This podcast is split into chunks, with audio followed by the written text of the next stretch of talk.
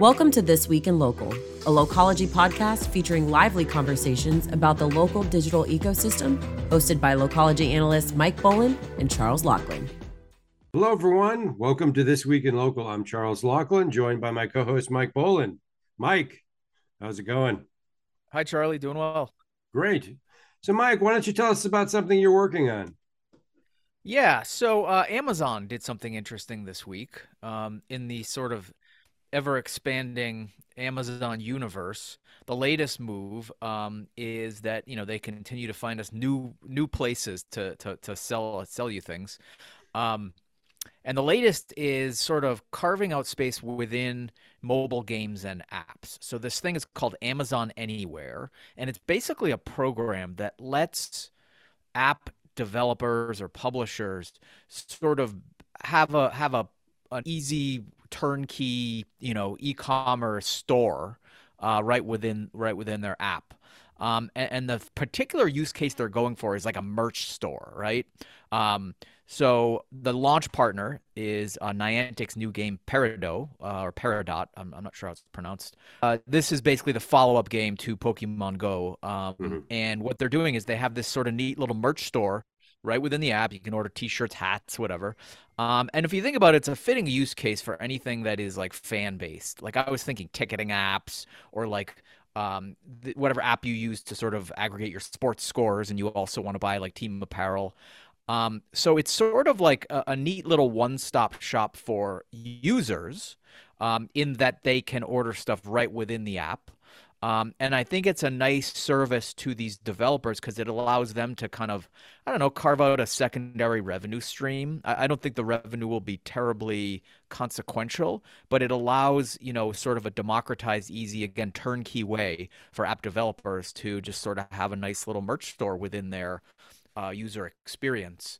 Um, so from a user perspective, uh, it's pretty easy too. It's very Amazon. You basically like link your Amazon account to that app. And, and that's sort of the advantage Amazon has here in doing stuff like this because, you know, pe- people trust Amazon. Everyone has an Amazon account. And then you sort of know the checkout flow really well, as opposed to like, doing all that work to what I call activation energy, like like form a new e-commerce relationship with like some new you know provider or one-off app right? I mean you, no one wants to do that on a touchscreen where you type in your your address your credit card number all that stuff. Like amazon already has all that stuff so they have that advantage from like a ux perspective. And then then the other advantage is obviously like i said um, giving app developers and publishers especially smaller ones that don't have that capability on their own to sort of quickly launch a uh, some sort of like app store again sort of merch stores are the use case here and in that way it's interesting in that way i feel like what this is really competitive with is something like Shopify, which has always had that value proposition to sort of lower the barriers and democratize e commerce functionality. That's sort of what Amazon's doing here. And this is actually the second move in you know a few months. We wrote about this a few months ago where amazon's it's called buy with prime and it's sort of similar. It allows third party merchants to sort of like have amazon's checkout flow ordering logistics return processing all of that just in a turnkey way. So what they announced this week this amazon anywhere is sort of like a smaller version of that for merch mm-hmm. stores. But you, you can see a trend here where, where amazon is trying to grow its e-commerce business by extending beyond its own you know dot com domain. And i think that represents other strategic stuff that we can get into. Uh, but that's sort of what we're looking at uh, this week. So a couple things here. One a, a, term just popped into my head and i don't know it's already in wide use. Embedded commerce. So yeah, like i think it. like of embedded finance you know where you sort of embed yeah. you know it feels like the commerce version of embedded finance or whatever.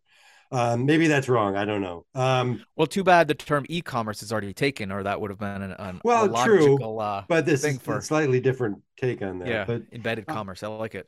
Um, yeah. the other th- thought that popped into my head is aren't merch.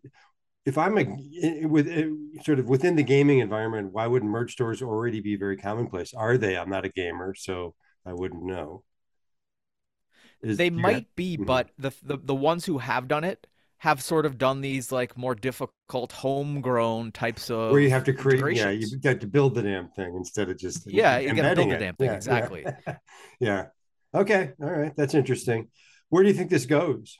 I mean what so um like i said i think there are a few fitting use cases that are sort of obvious. I think that that it could expand into other things that we haven't thought of yet.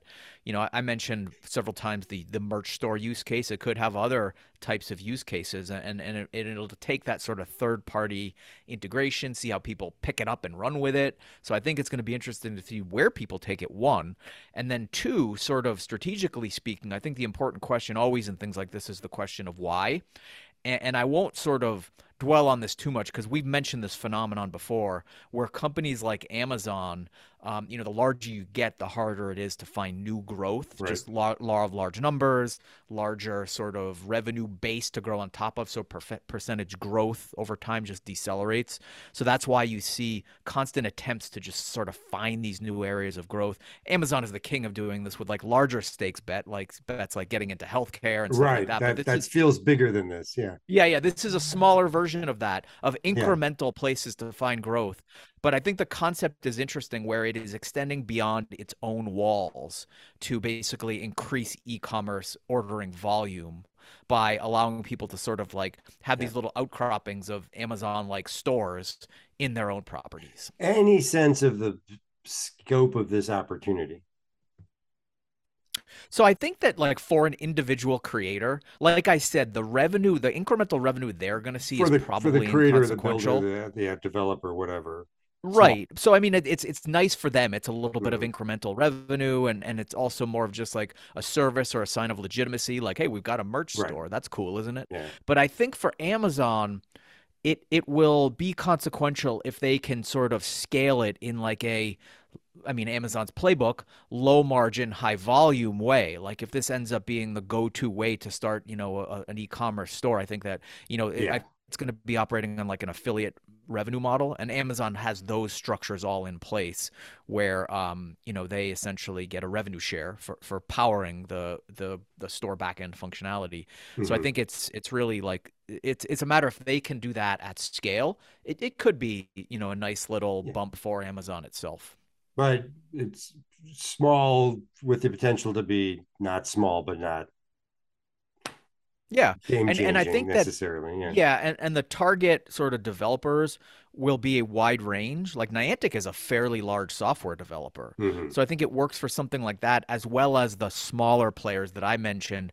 who are, I think can probably see the great like that long tail. They'll see the greatest yeah. value here because within a day they can have a merch store as opposed to you know, as you said, building the damn thing.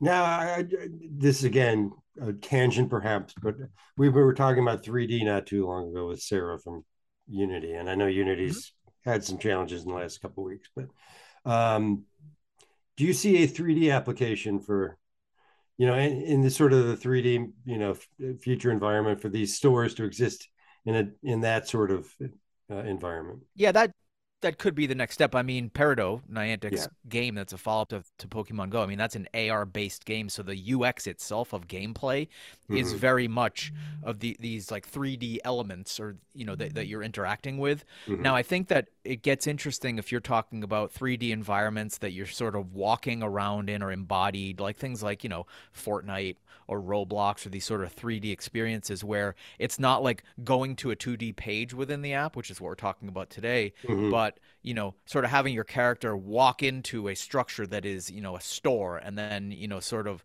so I think it's it's that that just brings sort of like a 3D embodied gamify gamified way to do the same shopping that could be part of it and that's actually easy to do that's more of just like a tweak on the front end mm-hmm. to bring what we're talking about here into something like that.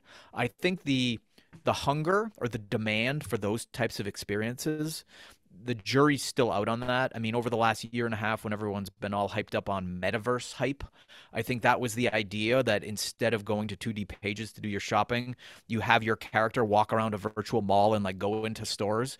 I, I really don't see that as really additive in any way besides just being like a neat novelty. Um, So it could get there to answer your question. I think it could be fitting to some types of experiences that themselves are 3D. So you're integrating the store in a way that's native to the thing itself. That sort of makes sense. So we could see that too. Okay. Pretty interesting stuff. So I'll, I'm going to pivot to my topic, which couldn't possibly be more different. So it's uh, it's very physical, real world uh, related, and I, re- I wrote something. I think it was last week. I I lose. I keep saying I always lose track of when I write things, and which is actually true. Uh, but it was recently. I wrote uh, something, and uh, the the kernel that kind of got me interested was a study I saw. I think it was from Alignable, which is you know we could probably have no conversation about uh, you know what the hell is alignable anyway i keep getting messages from people saying they want to connect with me on alignable i've ignored them for years but at any rate they did it's like an SMB social network. You know, I know, like but I've, I've always pretended ignore that. Yeah. Yeah. Anyway. And um, anyway, they put out a study, you know, SMB related, saying that SMBs, I forgot the numbers, but it was a 40%, some significant number of SMBs are having trouble meeting their rent obligations, whether that's office mm-hmm. rent, restaurant rent, you know, strip mall rent, whatever it is. Okay, you know, that that was significant. And for some reason that I'm still trying to remember, I pivoted that to a uh, sort of a second half of the of the article discussion of, well, what's going on with you know commercial real estate, you know, and and you know the high office vacancy rates. Well, and I'm you know all the stuff going on with remote work, and then you know this data point about people having trouble paying the rent kind of led me to think about this. And where I kind of came to was that there is um, a trend might be a little strong, but there is movement towards, and this has been going on, been building for a little while now. So if, if you read about this a few months ago, I know it, has been written about for a few months at least. Um, the idea of converting all these supposedly empty offices into residential buildings. We have a glut of office space and a shortage of residential inventory in big cities, but you know, national, nationwide in general. And what we're seeing, because the thing that had always been in my head is that doesn't happen because there are two different types of buildings. It's too big of a pain to convert a office building into a residential building just from construction cost standpoint and then there's permitting and zoning and all this other garbage that makes it really difficult to do which is why you hadn't seen much of it historically well apparently that's changing to some degree and there was some data that was interesting. There's something from CBRE, which I think is kind of a insights uh, organization for commercial real estate. Basically, through December of last year, that there had been 42 of these things completed. And I'm not sure from what starting point, but there apparently are about 217 of these big office to residential conversions underway. Washington, D.C. has issued a 20 year uh, tax abatement program on these kinds of projects as well. So you're starting to see financial incentives from cities and states like California uh, to try to reduce some of the barriers, try to reduce some of the costs because it is costly from a bureaucratic standpoint and just from a, a capital standpoint uh, to do these things. But you know, when you see empty office buildings and then extremely high residential rents, you kind of put two and two together and you wonder why isn't this happening more? And apparently it is happening more you know, if you, I think the thing I wrote a few weeks ago cited there's projects going on in most major cities. I think I forget which building in Manhattan. I don't want to dig around in my notes right now, but I think it was the MetLife building. I stand. I'll, I'll stand corrected if that was wrong. Is is undergoing just such a conversion in in Manhattan. So you're seeing it in Manhattan, San Francisco, Washington D.C., Chicago, all the big ones. You know, this is starting to happen. I don't know if it's going to transform the landscape. If, if you see a big downtown where it still feels empty, it's probably still going to feel empty for a while, but this might at least nibble around the edges of it. And, you know, it has implications for SMB, it has implications for this whole future of work conversation, it has implications for this whole what do we do with downtowns conversation, which is a big one, you know, that's going on now. Um, I just, you know, this one just got my imagination going if nothing else. Yeah. Well, whenever you see something like this where it takes care of two or three problems in one fell swoop, it makes sense. Of course, the devil's in the details. You mentioned yeah. that, you know, why aren't we doing this already? And I think you you also answered your own question, which is I think that one of the hold holdups here is normally just the pure sheer bureaucracy around the zoning. Yeah. And I think that there is a little bit of an impetus for politicians to sort of sign a lot of those things through and rubber stamp it because it is, you know, sort of a political win if they can again get rid of, you know, two problems in one fell swoop. Mm-hmm. The, the, the, zoning and that type of stuff, the, they'll they'll take care yeah. of that. Yeah, and apparently there's some action in Congress going on. You know, um, there there seems to be an impetus both from politically, financially, uh, from an urban planning standpoint. And there's a lot of you know, if you I, I sort of poured through a lot of stuff about this over the last couple days. You know, there's obviously the skeptical voices out there saying this doesn't really solve the problem. You know, the these uh, it, it may just be one of several, and I don't know what the other several are to be honest with you. Solutions to the down, you know, the challenges with downtowns and so on. And you know, and a lot of these, and they say depending on the type of building, the conversion is either relatively straightforward or nearly impossible. You know, like you take a hotel lots of hotel inventory, you know, lots of kind of dead hotel buildings around. I don't know what the numbers are around that, but apparently it's fairly relatively straightforward to convert a ho- former hotel into a studio apartment building. That kind of makes sense. It's apparently yeah. very difficult to take a newer office building, and I'm not sure if that means 10 years or five years or 20 years even, uh, and convert it because they have these large floor plans, and it's just very specifically designed for office. Yeah, versus, the, the plumbing. Yeah, it, yeah. The even plumbing the plumbing, the power plant, all that stuff. Yeah.